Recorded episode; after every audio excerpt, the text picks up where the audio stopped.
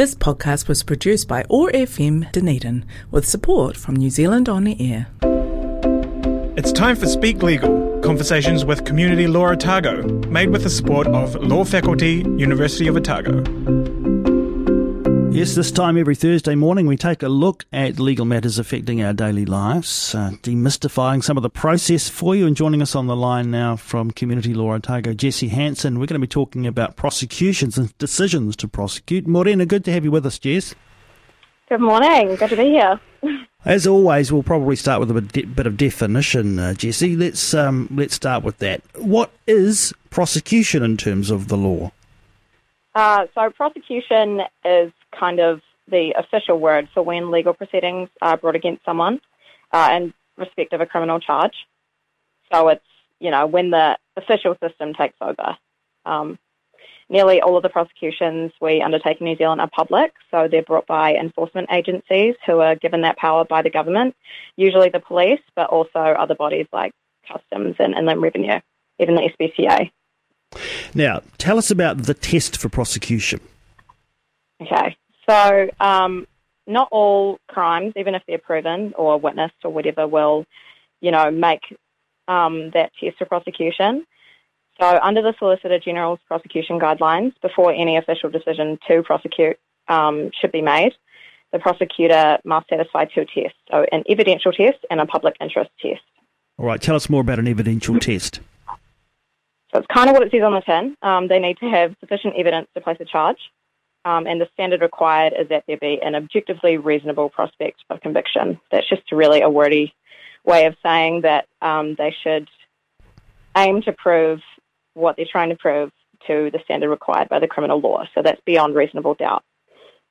Um, and there's a few elements they have to satisfy um, to kind of meet that evidential test.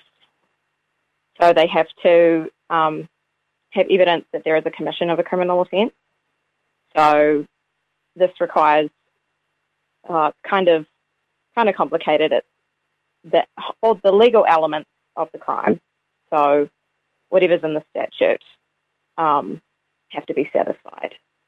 So for in theft, for example, there's four different elements, um, and if any of those elements cannot be sufficiently suggested by the evidence that the prosecutor has, then they should withdraw. Um, they also have to find, they also have to identify an individual um, connected to the offence. So a lot of the time, okay, not a lot of the time, sometimes it's clear that a crime's been committed, um, but no one can be linked to it. So I don't know if someone gets assaulted on the street but they don't recognise who assaulted them, there can be no prosecution there. Um, there's also adducible evidence. So this is evidence that can be admitted to the court. Um, and to be adducible, it has to be both available and admissible. So available evidence is something that can be called upon in the court. Um, sometimes some things won't be available, so privileged information, um, communications between patients and doctors, also communications in the House of Representatives and Parliament, and also religious communications. So anything you say to a minister um, won't be able to be brought to court and also admissible evidence is just things that can be admitted um, under the evidence rules. So things that are improperly obtained or inherently unreliable won't be admitted to court. Uh, so prosecutors have to kind of um, foresee what they'll be able to bring to court and on that basis decide if they have enough evidence.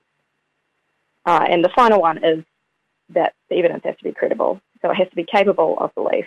Um, and there's a few things that would impinge on that. So um, witnesses, they may be hostile or otherwise untrustworthy, so the evidence might not be deemed credible. Um, there's also situational factors. So um, if the weather or the light was bad um, when the witness saw the crime being committed, their eye testimony might not be um, as critical. So stuff like that. Um, prosecutors have to consider all of that holistically and see if they can objectively find a reasonable prospect of conviction. So why why is it important that we require evidential sufficiency? Um, it's important because we do uphold the presumption of innocence in our criminal justice system. So um, prosecutors are tasked with, you know, um, actually rebutting that presumption. So they have to really prove something before we invade on people's lives and charge them with an act, charge them with an offence, sorry. And it's also to limit the coercive power of the state because um, prosecuting people is super significant and can intrude on people's lives really greatly, not just if they are charged, but there's also, I mean, you're being remanded to court, you could be on bail conditions, um, just the overall stress of being put to trial as well. So we want to avoid these interventions if they are unnecessary. So, of course, we require a high standard of suspicion before we allow that. All right, let's talk about that other test for prosecution now, the public interest test. Sure. So the public interest test. Um, I mean, yeah, again, what it says on the tin, uh, we have to find if prosecuting this person for the specific crime is in the public interest. So the presumption is that the public interest requires a prosecution wherever there's been a break of the law. Um, so, however minor, but this presumption is only the starting point. Um, broadly, the most important considerations are the harm caused by the offence and the culpability of the person allegedly causing the offence. Um, so the greater the both of those are, the greater the public interest in prosecuting. So we want to prosecute serious and harmful crimes um, to protect our communities mainly by hopefully preventing further crimes and to, to encourage faith and consistency in our criminal, criminal justice system by punishing wrongdoers and showing the public that we condemn what has been done and also by punishing like crimes similarly and not letting one person get away with it. You know? Um, and we also want to prosecute those who are culpable. Um, culpability is often obvious in the offence itself, but it can be present in other ways. So some offences might be especially reprehensible or cruel, or maybe done with blatant disregard for public safety. Um, and the guidelines, the prosecutor guidelines also suggest that we especially want to prosecute ringleaders, repeat offenders, and group crimes um, because these are tend to be more culpable than one-off offenders. Um, but the flip side of that is that generally we don't want to prosecute trivial or minor offences because, as I said before, prosecution is a great intrusion. And also, we don't want to undermine the integrity of the police or the judiciary by bringing um, petty charges. Um, and yeah, also it just costs a lot of money. It takes a lot of time, so we don't want to clog the court. And you know, finally, we don't want to prosecute people who might lack culpability for their actions. So this will be when children or young people, um, and sometimes people with intellectual disabilities or mental illnesses, are committing crimes because their culpability obviously is kind of less full than um, other people. Right, so there is a lot to consider, isn't there, for or against in terms of applying the tests that are necessary to proceed with the prosecution. Um, just briefly, Jesse, what about alternatives to prosecution? Can talk about that a little bit. Yeah, so alternatives to prosecution are going to be really important because um, if they are viable, it'll probably mean that prosecution isn't, you know, isn't appropriate. So they're going to be especially important when the alleged offender is young or otherwise belongs to a vulnerable demographic who we usually wish to keep away from the official criminal justice system if we can and for as long as we can.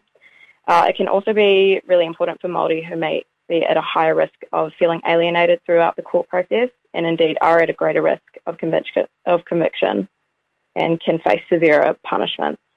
Uh, so some alternatives are traffic compliance orders so this is when you get pulled over and the police kind of ask you to comply with a certain condition instead of getting a fine. Um, there's also waiving. Police have the discretion to just waive charges if they are relatively minor. We also have police diversion. Um, you get diverted out of the court system. So this is commonly applied for young and or first offenders. Uh, we also have discharge without conviction. This is essentially an acquittal, so it means you have no criminal record. Uh, the judge can make this order if the consequences of conviction will be disproportionate to the seriousness of the offence. Uh, and then we have conviction and discharge, um, but they can the judge can only um, give you a conviction and discharge if they're satisfied that the conviction would be a sufficient penalty in itself. they do get a criminal record from that one. Uh, and finally, we do have Te Pae Oranga Iwi Community Panel, which is a restorative justice process for low-level offenders. Uh, this is for offenders who have admitted guilt. So the specific requirements for a police referral are that the participant is 17 years or older, has committed offence with a maximum punishment of six months imprisonment or less, and has admitted their guilt. So um, kind of like a community panel where you address the causes of the offending rather than um, focusing on a punishment. So, on successful completion of that hearing, participants avoid court and conviction. And uh, these are often the areas where we see a bit of public debate, aren't they, around uh, yeah. whether it's appropriate or not uh, for courts to have applied uh, certain decisions around discharges without conviction and yeah. so forth. But, uh, you know, what we can usually say in those circumstances is that whoever's reading about that in the paper hasn't heard everything that a judge yeah. has heard Absolutely. that goes into that decision making. Really interesting, Jesse. Thank you so much for taking some time to, to join us of here course. for our Speak Legal segment to talk about um, the decision making behind prosecutions. Uh, we look forward to an opportunity to catch up with uh, Community Law Otago at the same time next week to explore another aspect of the law. And Jesse, no doubt we'll chat with you again further down the track. Absolutely. Thanks so much for having me. Kia ora. Community Law Otago. Free legal advice and support for the people of Otago. Visit our weekday advice clinics at 169 Princes Street, Dunedin. Clinic session times are available from the website communitylawotago.com. Ring 474 1922 or 0800 169 333 if calling from outside Dunedin. Speak Legal is made with support from the Law Faculty, University of Otago, training for life. This podcast was produced by ORFM Dunedin with support from New Zealand On Air.